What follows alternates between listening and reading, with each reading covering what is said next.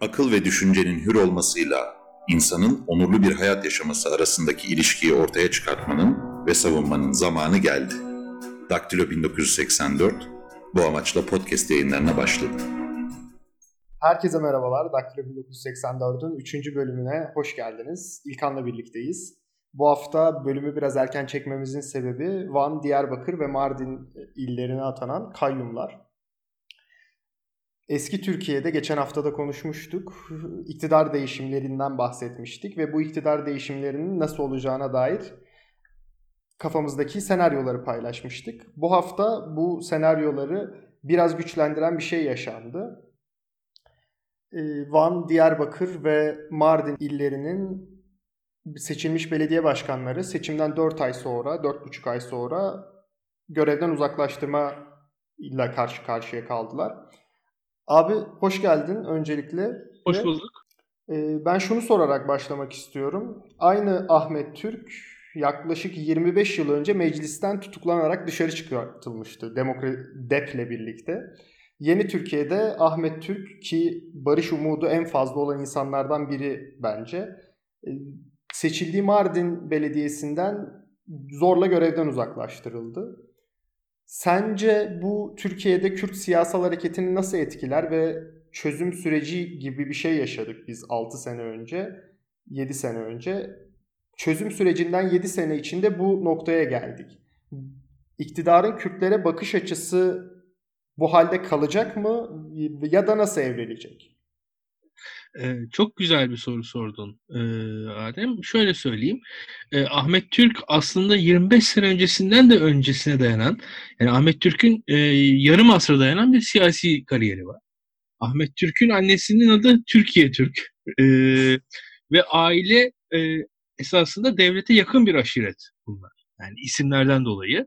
Zaten soyad da devlete yapılan hizmetlerden dolayı verilmiş bir soyad bu aile. Yani e, rastgele bir Türk soyadı değil Ahmet Türk'ün soyadı. E, orada tarihsel olarak devlete yakın bir ailenin e, mensubu Ahmet Türk aslında. E, Güneydoğu Anadolu bölgesinde. Orada Osmanlı ve Türkiye Cumhuriyeti'nin aşiretlere dayanan bir yönetim anlayışı olduğunu hatırlarsak da anlamı olur. Hatta Ahmet Türk'ün eşinin adı da Mülkiye Türk. yani dahası e, burada belli şeyler, belli kodlar e, yavaş yavaş anlaşılıyordur herhalde. Hatta birazcık daha devam, devam edeyim. Ahmet Türk siyasal hayatına e, solda başlamadı. Ahmet Türk e, Adalet Partisi, De- Demokratik Parti 1960'lardaki merkez sağın içerisinde yer alıyordu. O ayrışmaların içerisinde Hüsamettin Cindor'a yakın duruyordu hatta. E, işte fakat bu 70'lerle beraber yükselen Ecevit ve yükselen solun etkisiyle e, bölgede nispeten Cumhuriyet Halk Partisi'nin e, temsilcisi olayım ben e, diye bir tercihte bulundu ve sola geçti. E, yıllar onu 12 e, Eylül'de e, zindanlarla tanıştırdı. E, nispeten e, belli işkencelerden o da geçti. E, zaten bu biraz şöyledir. E, Kürt hareketinde kimi insanların e, eleştirilemezliği vardır. Mesela Ahmet Türk'ün e, kimi nispeten güvercin sayılabilecek beyanatlarını başkası verse HDP içerisinde, HDP'de e, veyahut da daha eski BDP'de ciddi e, sorunlar çıkartabilirdi. Ama Ahmet Türk'ü kolay kolay eleştiremezsiniz. Çünkü o harekette biraz e, böyle bir tecrübe, bir gelenek var. E, ne kadar hapis yatmışsanız, ne kadar işkence görmüşseniz o kadar eleştirilemez konuma geliyorsunuz. Bugün de mesela Selahattin Demirtaş hapiste, hapiste geçen her yılı ona bir rütbe olarak geri gelecek. E, o siyasi tecrübe hareketinde böyle bir tecrübesi var. Böyle bir mekanizması oluşmuş durumda. Ahmet Türk'ün de benzer acılarla e, yoğrulmuş bir siyasi geçmiş olduğu için onun da nispeten e, sözünün dokunulmazlığı var. Kendi siyasi hareketi içerisinde diye bir e, antiparantez ekleme yapmak istedim. E, tabii 80'den sonrasında nispeten Kürt e, siyasi hareketi daha e, sert bir pozisyon oluyor. PKK e, gerçeği diye bir or şey ortada var. E, iş şiddete dönüyor, teröre dönüyor. Bir yandan da artık kendilerini e, Cumhuriyet Halk Partisi ve o zamanki Sosyal Demokrat Halkçı Parti içerisinde ifade edemez hale geliyorlar ve oradan çıkıp kendi kendilerine e, siyasi hareketlerini oluşturuyorlar ve e, 1990'larda da o siyasi hareketin başına gelenleri sen kısaca anlattın. E, bunu e, buradan asıl konumuza dönersek e, e, gerçekten de Türkiye'de e, ilginç denebilecek ama aslında ilginç olmayan yavaş yavaş alıştığımız bir e, eylem pratiği olmaya başladı. E, şöyle belediye başkanları görevden alınıyor.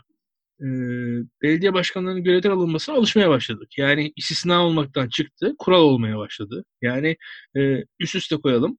HDP'li belediye başkanları görevden alınıyor. Sonra bir anda biraz düşündük. E, eskisine göre sanki daha fazla e, cemaatle bağlantılı belediye başkanları görevden alınmıştı. Melik Gökçek, Kadir Topbaş, Recep Altepe. E, arkasından bir daha seçimler oldu. Bir baktık seçimler yenilendi İstanbul'da. Daha önce yaşamadığımız bir pratikti.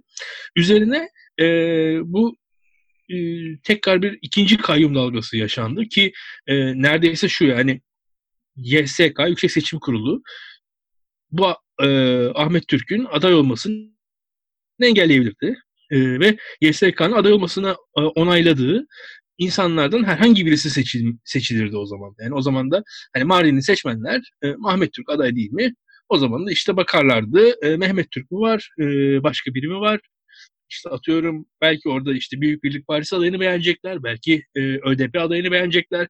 Belki TKP adayını beğenecekler. Belki CHP adayını, belki Adalet ve Kalkınma Partisi adayını beğeneceklerdi. Ona oy vereceklerdi. Ama GSK hem Ahmet Türk'ün e, adaylığına izin verdi. Arkasından da bu kayyumlar e, gündeme geldi ve bir anda e, zaten benzer sorunları mazbata çerçevesinde de yaşamıştık. Yani hani adaylığına izin verdiği e, kişilerin mazbatalarında sorun çıkartmıştı. O mesela benim benim için daha ilginçti. Aynı şekilde milletvekili Ömer Faruk Gergerlioğlu KHK'lı onun mazbatasını verirken YSK başka bir ilçede başka birinin mazbatasını vermedi. Bu da aslında hukuki ne, hukuku ne kadar keyfi şekilde esnettiklerinin bir göstergesi. Kesinlikle öyle. Hatta e, birazcık daha acımasız bir kelime kullanmak gerekirse, daha net bir kelime kullanmak gerekirse keyfilikten de öte yani vatandaşa oyun oynanıyor. Yani vatandaş kandırılıyor, vatandaş e, YSK tarafından aldatılıyor. Çünkü YSK e, siz bunları seçebilirsiniz diye e, vatandaşın önüne seriyor.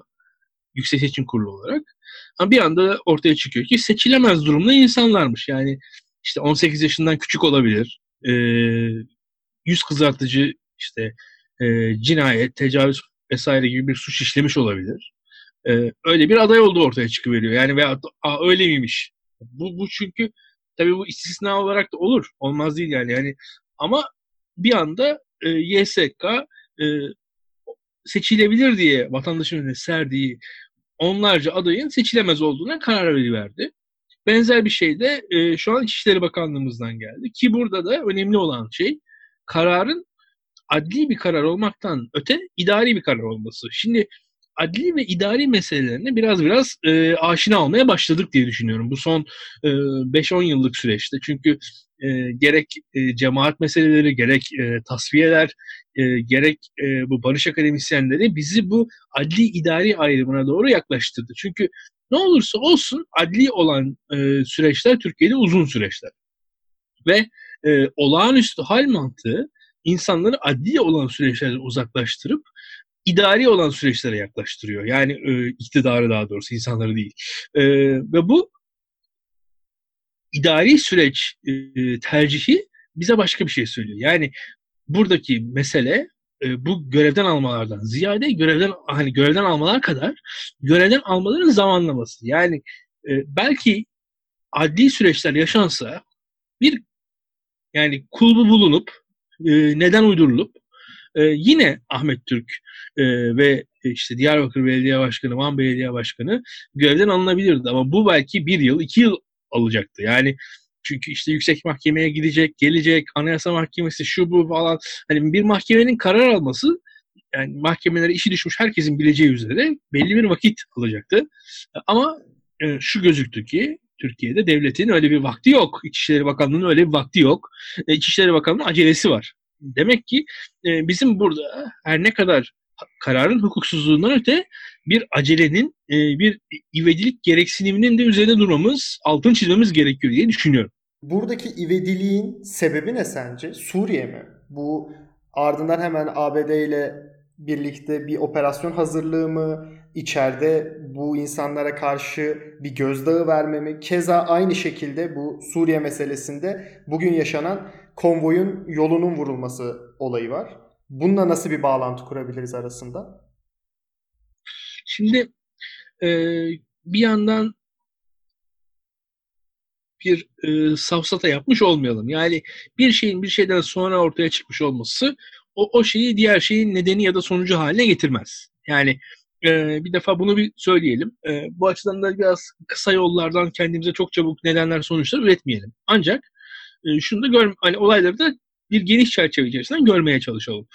E, bir defa Türkiye ile Amerika arasında e, Suriye'ye Suriye'nin kuzeydoğusuna yönelik olan e, sınırdaki koridor anlaşması Türkiye'deki belli çevrelerin e, müdahale Türkiye'nin tek taraflı e, unilateral e, müdahale imkanını zora soktu. Yani işin içine Amerika işin içine Amerika'yı kattı. Türkiye'nin öyle kolay kolay Suriye'nin içerisine girmeyeceğini ortaya çıkarttı. Ve Suriye'nin e, Suriye'nin kuzeyinde Suriye'nin e, kuzeydoğusundaki yapının nispeten daha uzun süre Türkiye ile Amerika arasında belli bir pazarlığın e, nesnesi olarak kalacağını ortaya koydu. Ve bu e, belli kesimleri rahatsız ettiğini düşünüyorum ben e, samimiyetle. Yani e, ve burada da e, zaten paralel olarak da şunu da e, akla getirelim. Öcalan'ın açıklamaları tekrar olmaya başladı. Yani e, seçim öncesinde olduğu gibi e, Abdullah Öcalan e, belli açıklamalarda bulunuyordu. Yani e, işte barışa dair ben tavır alırım, işte gerekeni yaparım, Abdullah Öcalan işte şöyle dedi böyle dedi diye haberler çıkmaya başladı. Bu haberleri de şöyle düşünelim. Bu haberler Abdullah Öcalan'ın kendi inisiyatifiyle ortaya çıkmış haberler değil. Her ne kadar muhalif yayınlarda e, kendisini orta, kendisi gözükse de gözükse de bu açıklamaların bu açıklamalar devletin belli kademelerinin verdiği izinle e, zaten eşyanın tabiatı gereği ancak oluşabilen açıklama. Demek ki devletin belli kademeleri Abdullah Öcalan'ın açıklama yapmasına tekrar izin vermeye başladılar. Bir yandan da Amerika ile e, Suriye'nin kuzeydoğusuna yönelik belirli bir anlayış birliğine varıldı. Bu farklı bir paradigmanın ortaya çıkması ihtimali doğuruyordu.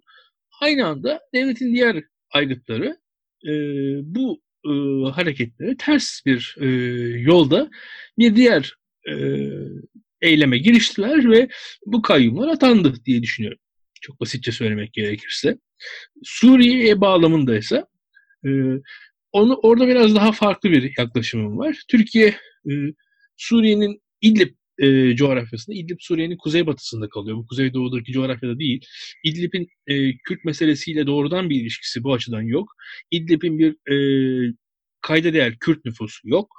İdlib'deki olay daha ziyade Suriyeli muhalifler işte e, El Nusra'dan Özgür Suriye ordusuna kadar ile e, Suriye devleti arasındaki bir e, çatışmanın odağı İdlib.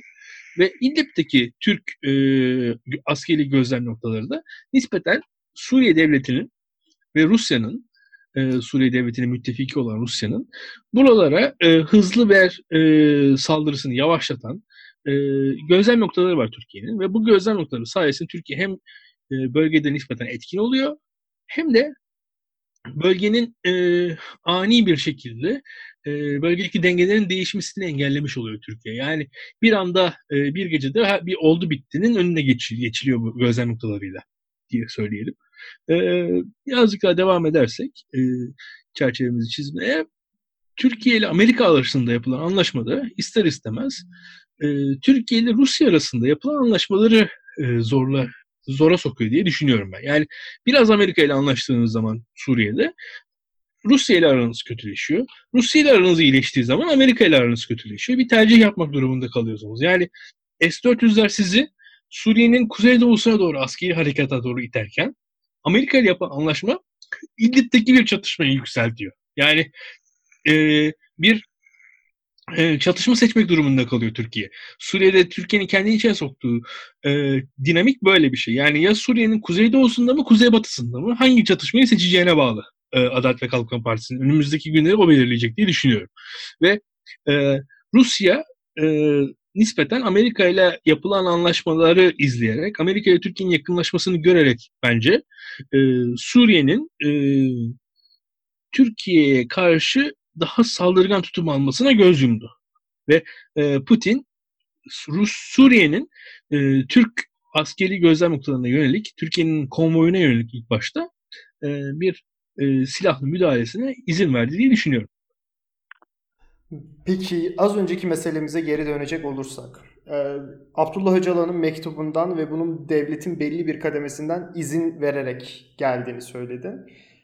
Ama aynı şek aynı şekilde bugün başka bir kademede, dün başka bir kademede başka bir operasyon yaptı. Burada sormak istediğim şey bu iki çıkar grubu arasında bir çatışma mı var?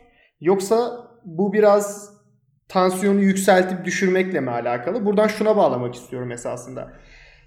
Ben çözümün masada sağlanacağını düşünen bir insanım. Yani Türkiye Kürt meselesini ya da terör meselesini adını ne söyler adı ne olursa olsun masada çözebileceğini düşünüyorum. Tekrar bir çözüm masasına oturma gibi bir durumu olabilir mi Türkiye'nin? Özellikle şu içinde bulunduğu Milliyetçi İttifak'la ben olabileceğini düşünmüyorum. Buna nasıl bakıyorsun? Yani Türkiye şu an bir çözüm masasına oturmaya niyetli mi sence devlet olarak? Hmm, şöyle, Türkiye'nin niyeti olup olmadığı konusunda hiç kimse net bir şey söyleyemez. Türkiye'den kastım bu arada Recep Tayyip Erdoğan. Yani oradaki ayrımı yapmak gerekiyor. Tabii.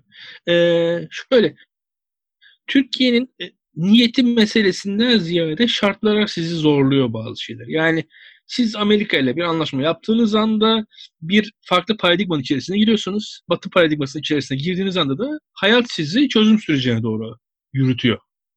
İster istemez. Yani bu biraz böyle. Yani sizin orada e, kendi şartlarınız kadar e, içinde bulunduğunuz paradigma, içine girdiğiniz paradigmanın da değerleri sizi itiyor oraya. Böyle düşünmek lazım. Ayrıca e, devletin e, kurumlarının Amerika ile kendi ilişkileri var. Ve o ilişkiler de o kurumları oraya doğru itiyor. Bunu da söylemek lazım. Yine ayrıca e, Adalet ve Kalkınma Partisi İstanbul seçimlerini kaybetti. İstanbul seçimlerini kaybetmesinin sebeplerin olarak da sebeplerinden birisi olarak da en, en birincisi olarak da Adalet ve Kalkınma Partisi için e, Kürt hareketi Kürtlerin İstanbul'da oy vermek şekilleri ortadaydı. E, Adalet ve Kalkınma Partisi'nin kendi içerisinde de, iktidarın kendi içerisinde de biz Kürtlerden Kürtlerdense milliyetçi MHP'den oy, oy almaya çalışarak hata yapıyoruz diyen bir e, kitle var. Bir de bu. Bunu da söylemek lazım. Hı hı. Bunlar e, hala iktidara destek veren liberaller. E, bir kısım Türkiye'de her zaman için şeydir. Kürt hareketiyle teması vardır. Türkiye'deki İslami hareketin bir noktasının her zaman Kürt hareketiyle teması var. Türkiye'de tarikatların bir Kürt bağlamları vardır. İslami hareketlerin hepsinin Kürt akrabaları gerçekten vardır. Bunların bir temasları vardır yani bir dokunma noktaları vardır. Biraz da böyle bakmak lazım olaya. Bu insanlar arasında da temas var. Burada da işin kötü gittiğini düşünen bir tabii ki açık muhalif değil iktidara ama e, olan bitenden rahatsız kitleler olduğunu düşünüyorum. En azından yapılar olduğunu düşünüyorum iktidarın içerisinde. E, buradan sonuç gelir mi? Tabii ki gelmez. Çünkü dediğin gibi neticede irade Tayyip Erdoğan'ın iradesi. Neticede e, ortada bir ikna edilmesi gereken kamuoyu var. Ve bu yandaş medyanın e, şekillendirdiği kamuoyunu öyle kolay kolay e, bir günde geri e, tersine çevirmemiz de imkansız. Yani ortada bir yapı var. Yani bu yapı iktidara bağlı bir yapı, iktidarı dönüştüren bir yapı. Bu medya yapısı, e, bu söylem, e, bu diskur bir yerden sonra e, ağzınızdan çıkana kadar sözün her hakkı sizindir. Yani sözü istediğiniz gibi değiştirebilirsiniz ama ağzınızdan çıktıktan sonra artık sözünüz sizi bağlar. Biraz da böyle bakmak lazım. Ben de o kadar iyimser değilim. Yani bugünden bugün artık Adalet ve Kalkınma Partisi 2002'nin, 2005'in, 2007'nin hatta 2010'un Adalet ve Kalkınma Partisi değil. Yani eskisi kadar rahat manevra yapamaz. %100 katılıyorum. Ee, bir niyet var, bir çaba var. Ee, bu niyet ve çabanın olması demek değildir ki bu niyet ve çaba başarılı olacak. Bence de başarılı olmayacak. Yani e, bugünden yarına Adalet ve Kalkınma Partisi'nden bir yeniden çözüm süreci beklemek e, anlamı değil. E, en azından e, ortada bunu, bunun için bizi umutlu kılacak bir somut şey yok. E, yani ortada Var. yeniden çözüm süreci için bazı şeyler var. Hani şöyle söyleyeyim. Birazcık mesela e, kimi işaretlere bakarsak hiçbir şey yok değil ortada. Ama somut olarak ne olur? Hiçbir şey olmaz. Gerekirse o işaretleri sayabilirim de ama gerek yok yani. Hani şu an izliyorum ben de herkes gibi. E, oradaki o e, işaretler henüz e, sati ve yüzeysel. Yani somut e, e, kapsamlı içerikli değil. Aynı şekilde toplum da buna çok evrilebileceğini düşünmüyorum ben özellikle kısa vadede. Yani bugün bakarsan her televizyonda bir tane militarist askeri bir dizi var. Ama işte 2010'lara baktığın zaman bir tek Samanyolu'nda tek Türkiye vardı. Cemaatçilerin çözüm sürecin, sürecinden çok memnun olmamasından dolayı da olabilir bu. Yani o biraz toplumun da talep etmesiyle alakalı olan bir şey diye düşünüyorum. Şöyle toplayabilir miyiz o zaman? AK Parti ve Tayyip Erdoğan siyaset yapmayı bıraktıkça meseleleri güvenlik eksenine indirecek. Güvenlik ekseni de adil yargılamaları değil idari kararları içeren kısa vadeli ve hemen çözüm odaklı şeyler. Keza hukuktan da uzak şeyler aynı zamanda. Ve bu mekanizma devam ettikçe, kendini besledikçe Türkiye'de Kürt sorunuyla alakalı bir siyaset yapılmasını çok mümkün görmüyorum kısa vadede. Bunu diyebilir miyiz? Kesinlikle diyebiliriz. Türkiye'de e, Kürt meselesine dair yeni bir açılım, yeni bir e, paradigma, yeni bir kadro yok ortada. Yani Kürt meselesine dair bir, bir kadro yok ortada. Şu an için Türk Kürt meselesinde Kürt meselesi hatta Türkiye'nin Suriye meselesinin bir e, vesilesi olmuş durumda. Yani şu an için Türkiye'de e, Suriye meselesi hallolmadan, Suriye'nin ne olacağı belli olmadan Kürt meselesinde farklı bir şeyin ortaya çıkabileceğini düşünmüyorum hatta. Yani Türkiye'nin mesela Suriye'deki bugün Kürt meselesi tamamen çözülse Türkiye'nin Suriye'ye müdahillik imkanları azalacak mesela. Yani ben bu açıdan Kürt meselesinin şu an çözülebilir halde olduğunu bile düşünmüyorum hatta. Yani Suriye e, e, Suriye ve Suriye'deki iç savaş şu halde durdukça Kürt meselesinde Türkiye'nin bir yeni pozisyon alma ihtimalinin olmadığını düşünüyorum. Dahası. Anladım. Yani yani e, ortada Suriye meselesi var. Yani ortada şu an İdlib var. İdlib'de e, gerçekten bir askeri konfrontasyon, karşılaşma yaşanıyor şu anda. Türkiye ile Suriye arasında. E, Suriye topçusu var, Rusya var, e, bir ucu Amerika, Amerika ile Türkiye bir şekilde askeri olarak karşılıklı e, çatışmaya girmek istemiyorlar. Ve burada işin bir ucunda e, her an patlayabilecek, parlayabilecek bir IŞİD tehlikesi var. Şu an için her ne kadar e, perde arkasına çekilmiş olsa da.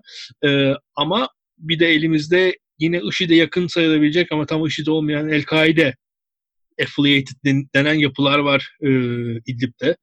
Bizim Özgür Suriye ordusu var. Ondan bir tık daha e, nispeten e, yumuşak sayılabilecek e, yapı, silahlı yapı. Yani orada o, o sisteme doğru girdiğiniz zaman orada o, o mesele durdukça e, Kürt meselesi e, Türkiye'nin e, Suriye'ye müdahillik imkanlarından bir tanesi ve meşruiyetlerinden bir tanesi olmaya devam edecek. Yani e, biraz öyle düşünüyorum, çünkü bugün e, Türkiye Türk ordusu İdlib'de. Yani niye İdlib'de Türkiye'nin ordusu? Mülteci gelmesin diye çok güzel. E, ama bir ucu da terör deniyor yani. Hani orada bir terör tehlikesi var. Türk ordusu o yüzden orada. Terör tehlikesi de hangi terörün tehlikesi? Yani, yani bu, bu soruları sorduğunuz zaman ister istemez ortaya çıkıyor ki Türkiye'nin aslında önce Suriye ile olan ilişkisini nasıl e, bir stabiliteye erdireceğini e, erdireceğine karar vermesi lazım. Bundan sonra ancak Kürt meselesinde yeni bir hareket imkanı doğar diye düşünüyorum. Çünkü şu şartlarda zor. Yani şu şartlarda yeni bir paradigma, siz işte çözüm sürecine gir, girmeniz, e, yeni e, siyasi idari kararlar vermeniz falan imkansız. Hele hele yani birazcık daha realist olursak eğer, yani çözüm süreci demek Türkiye'deki iktidarın paylaşılması demek. E, bunun da imkanı yok. Çok kısaca olması evet. gerekiyor. Yani. O zaman siyaset yapamayanlardan siyaset yapabilenlere geçmek istiyorum ben. Önce bu tepkilerle başlamak istiyorum. Ahmet Davutoğlu çok ciddi bir tepki gösterdi. Keza Abdullah Gül de bir tepki gösterdi. Ahmet Davutoğlu'na nazaran biraz daha ortada da olsa. E, fakat Cumhuriyet Halk Partisi Genel Başkanı Kemal Kılıçdaroğlu bu konu hakkında bir şey söylemedi şu ana kadar ve parti de boykotlara katılmayacağını açıkladı. Türkiye muhalefetinde bir birleşme görüyor musun şu an? Daha doğrusu birleşme eğilimi demek istiyorum buna. Çünkü bunu şuna da bağlamak istiyorum. Ee, bir genel başkanların eşleri bir buluşma gerçekleştirdiler. Kemal Kılıçdaroğlu'nun eşi, Selahattin Demirtaş'ın eşi ve avukat olan, e, kendi avukatı olan kız kardeşi ve Ekrem İmamoğlu'nun eşi Dilek İmamoğlu bir buluşma gerçekleştirdiler. Bence çok güzel bir tabloydu bu. Ama aynı zamanda bunun siyasi de bir anlamı olduğunu düşünüyorum. Bu siyaseten buluşamayan insanlar arasında kısa vadede bir köprü kurulacak mı? Ve bu köprüye Ahmet Davutoğlu ve Ali Babacan, Abdullah Gül ikilisi eklemlenecek mi? Bu olaylardan sonra. Tamam. Ee, çok net bir şekilde belli ki e, Sayın Kılıçdaroğlu'nun eşi hanımefendi e, ve e, daha genç olan e, Sayın Demirtaş'ın eşi hanımefendi ve Sayın İmamoğlu'nun eşi hanımefendinin buluşmaları yine e, Sayın e, Demirtaş'ın avukatı hanımefendinin buluşması e, tabii ki belli ki e, siyasi anlamı olan bir buluşma. Zaten siyasi anlamı olan bir fotoğraf ve o insanlar da o fotoğrafı bilerek verdiler. Yani o fotoğraf öyle yanlışlıkla çekilmiş, e, düşünülmemiş, ya denk gelmiş bir şey değil o. Yani o kadar e, hiç kimse saf değil. E, bizim kadar onlar da siyaseti biliyorlar. Bir defa bunu söylemek lazım. Ve o e, hatta şöyle bir şey muhtemelen bir ilk deneme diye düşünüyorum. Çünkü e, yani çünkü ne olursa olsun Türkiye'de sayın hanımefendiler ortaya çıktıkları zaman insanlar e, es, her zaman olduğundan daha yumuşak karşılarlar. Yani e, orada beyefendiler buluşsalardı çok daha sert tepkiler olurdu. Nispeten orada ilk başta hanımefendiler buluştular ve nispeten daha yumuşak tepkiler geldi diye düşünüyorum. Orada bir, bir deneme yapıldı diye düşünüyorum kendi adıma. Hatta e, ben birazcık daha sanırım olan biteni senden daha umutlu yorumluyorum diye düşünüyorum. e, çünkü oradaki o yani hanımefendiler buluştuğu zaman nispeten daha az tepki olur ve o bir denemeydi diye düşünüyorum. E, bir, birincisi bu. Arkasından e, Ahmet Davutoğlu'nun ve Sayın Gül'ün tepkilerini e, tabii ki benim tepkime göre daha yumuşak tepkiler ama ikisinin de anlamlı tepkiler olduğunu düşünüyorum. Çünkü eğer onlar tepki göstermezse e, bizler nispeten daha sert muhalifler e, daha uçta gözükeceğiz. Onların tepkileri bizi normalleştiren şeyler. O açıdan da herkesin kendi bulunduğu yerden kendi düşüncesini söylemesini anlamlı buluyorum. Ve buradaki asıl meselenin e, mağdurun şahsiyetinden ziyade eylemin hukuksuzluğuna e, odaklanılması olduğunu ve buradaki e, Ahmet Davutoğlu'nun da Abdullah Gül'ün de yani mağdurun kimliğini bırakın şu eyleme bakın. Bu eylem yanlış demelerinin anlamlı olduğunu düşünüyorum. Yani çok basitçe bu eylem yani idari kararla seçilmiş belediye başkanlarının yüzde 50'ler 60'larla seçilmiş, yüzde 55'ler, 57'ler, 62'lerle seçilmiş belediye başkanları bunlar. Yani e, yüzde 57 oy almış insanların, yüzde 62 oy almış insanların görevden alınmasının yanlış olduğunu, bunun e, bu insanlara, bu kadar oy almış insanlara demokrasilerde e, belli e, ideali, keyfi kararlarla bu insanların görevden alınmamaları gerektiğini bu Abdullah Gül ve Davutoğlu söylediler. Bunu anlamlı görüyorum ve çok doğru görüyorum. Yani biz bu meseleyi hatta bu tarz meseleleri Ahmet, Ahmet Türkiye bu yapılır mı? Ahmet Türk gibi insana bu yapılır mıdan ziyade eylemin kendisi yapılır mı? Hani eylemi tartışmamızın daha anlamlı, daha içerikli, daha doğru olacağını düşünüyorum ki yani burada bizim muhalif kesimin de yaptığı bir hata bu yani. Hani Ahmet Türk gibi adama yapılır mı bu? Hani Ahmet Türk hakikaten belli bir saygınlığı olan bir insan. Ahmet Türk'ün yani e, geçmişine baktığınız zaman hakikaten e, çatışmaları yumuşatıcı, hendek sürecinde nispeten en olumlu, en aklı başında HDP'liydi. E, geçmişinde çok bir büyük bir siyasi skandalı hatası olmayan bir adam. Yani şu an 73 yaşında Ahmet Türk. Belli bir yaşı var. E, Ahmet Türk hakkında düşünün Doktor Devlet Bahçeli'nin bile sempatik sempati içeren ifadeleri olmuştu. Ama mesele bu değil zaten yani. Mesele, mesele İlkan Dalkuç'a da Adem Numan Kaya'da da yapılırsa yapılsın bu eylemin hukuksuzluğu. Yani aynen öyle. O ideali karar da şöyle yani hakikaten e, çok ekstrem bir durum olur. E, hani atıyorum bir belediye başkanı hakikaten de çok ekstrem bir hareket yapmış olur. Bir suç işlemiş olur. Belediye e, o İçişleri Bakanlığı'na bakanlığına verilmiş olan e, yetki de çok istisnai bir yetki zaten. Ve e, hatta şöyle bir durum da var aslında. Eğer e, bir suç varsa diyelim Ahmet Türk bir suç işledi.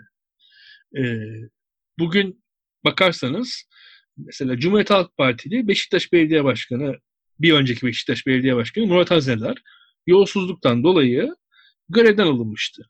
Değil mi? Ee, Evet. Ve ne olmuştu? Onun yerine Beşiktaş Belediye Meclisi yeni bir belediye başkanı seçmişti ve Beşiktaş hayatına devam etmişti. Şimdi Ahmet Türk görevden alındığı zaman yani diyelim Ahmet Türk hakikaten e, e, yargı açısından e, hukuken bir hatalı bir eylemde bulundu ve görevden alınıyor. Doğal olan şey şu an için görevden alınmamış belediye meclis üyelerinin kendi aralarından bir belediye başkanı seçmesi değil midir zaten? Yani burada ka- valinin kayyum diye atanıyor olması aslında biraz da meselenin e, bambaşka bir şey olduğunu ortaya koyuyor. Yani orada henüz bir hukuken suçu olmayan belediye meclis üyeliği yapan insanlar var. E, ve o, o meclis üyeleri zaten böyle bir şey olursa diye seçildiler. Yani nasıl işte İzmir'de Ahmet Bilişçine vardı, vefat etti. İzmir Belediye Meclisi toplandı. Aziz Kocaoğlu e, belediye başkanı olarak seçti. E, hayat şartları bunu. Yani yarın bir gün işte Ekrem İmamoğlu vefat ederse yerine İstanbul Büyükşehir Belediye Meclisi oturacak. Yeni bir belediye başkanı seçecek mesela. Gibi. Burada aslında bu valilerin atanması, onların gelir gelmez attıkları tweetler, efendime söyleyeyim bir takım e, sosyal medyada ve ya, mainstream'de demek istemiyorum ama e, yazılı medyada bu insanları işte HDP'liler de zaten kendi istekleriyle, iradeleriyle oy vermiyorlar bu insanlara gibi bir kampanya başlatılması esasında niyeti biraz da belli eden şeyler. Burada son olarak ben Kemal Kılıçdaroğlu'ndan bahsetmek istiyorum. Onun tavrını nasıl buluyorsun? Biraz daha sahip yani meseleyi çok sahiplenmeyen bir tavır izledi ki bu aslında ortak zeminde buluşmak için bir nebze benim ümidimi kıran bir şey. Hoş e, nispeten en büyük parti olduğundan dolayı ya da kendi seçmenine böyle bir izlenim vermek istemiyor da olabilir. Ama yine de Türkiye'deki bu hukuksuzluğun, bu demokrasi gaspının e, önüne geçmesi ya da önüne geç, geçemediği zamanda bir tepki göstermesi gerekmez miydi diye düşünüyorum ben kendi açımdan. Şöyle söyleyeyim. Kılıçdaroğlu'nun tavrını birkaç şeye bağlayabiliriz. Birincisi Recep Tayyip Erdoğan'ın ne yapacağından tam emin değil Kılıçdaroğlu bence şu anda. Recep Tayyip Erdoğan pek ortada yok. Kılıçdaroğlu onu izliyor olabilir. Bir diğeri Kılıçdaroğlu e, kamuoyunu izleyip kamuoyuna göre karar vermeye çalışıyor olabilir. E, bir diğeri gerçekten de Kılıçdaroğlu şimdilik e, özellikle o eşler buluşmasının tepkilerini değerlendiriyor olabilir. Haklısınız. Henüz o e, Kılıçdaroğlu'nun yeterli e, somut bir tepkisi olan bir tane yok. Ancak Cumhuriyet Halk Partisi kadrolarından ben e, beklediğim kadar tepkiyi gördüm, duydum. E, Cumhuriyet Halk Partisi'nin teşkilatları Cumhuriyet Halk Partisi'nin üst yönetimine göre daha solda duran teşkilatlar. Cumhuriyet Halk Partisi teşkilatları da yeterince tavır sergilemiş durumda. CHP'nin eylemlere katılmama kararını birazcık teşkilatları frenleme e, hareketi olarak e, görüyorum. Çünkü Cumhuriyet Halk Partisi üst yönetimi kendi teşkilatlarının daha kendisine göre solda durduğunu, daha eylemci, e, daha bir e, hani daha radikal açıklamalar yapıp partiyi zor durumda bırakabileceklerini düşünüyorlar diye düşünüyorum ben biraz.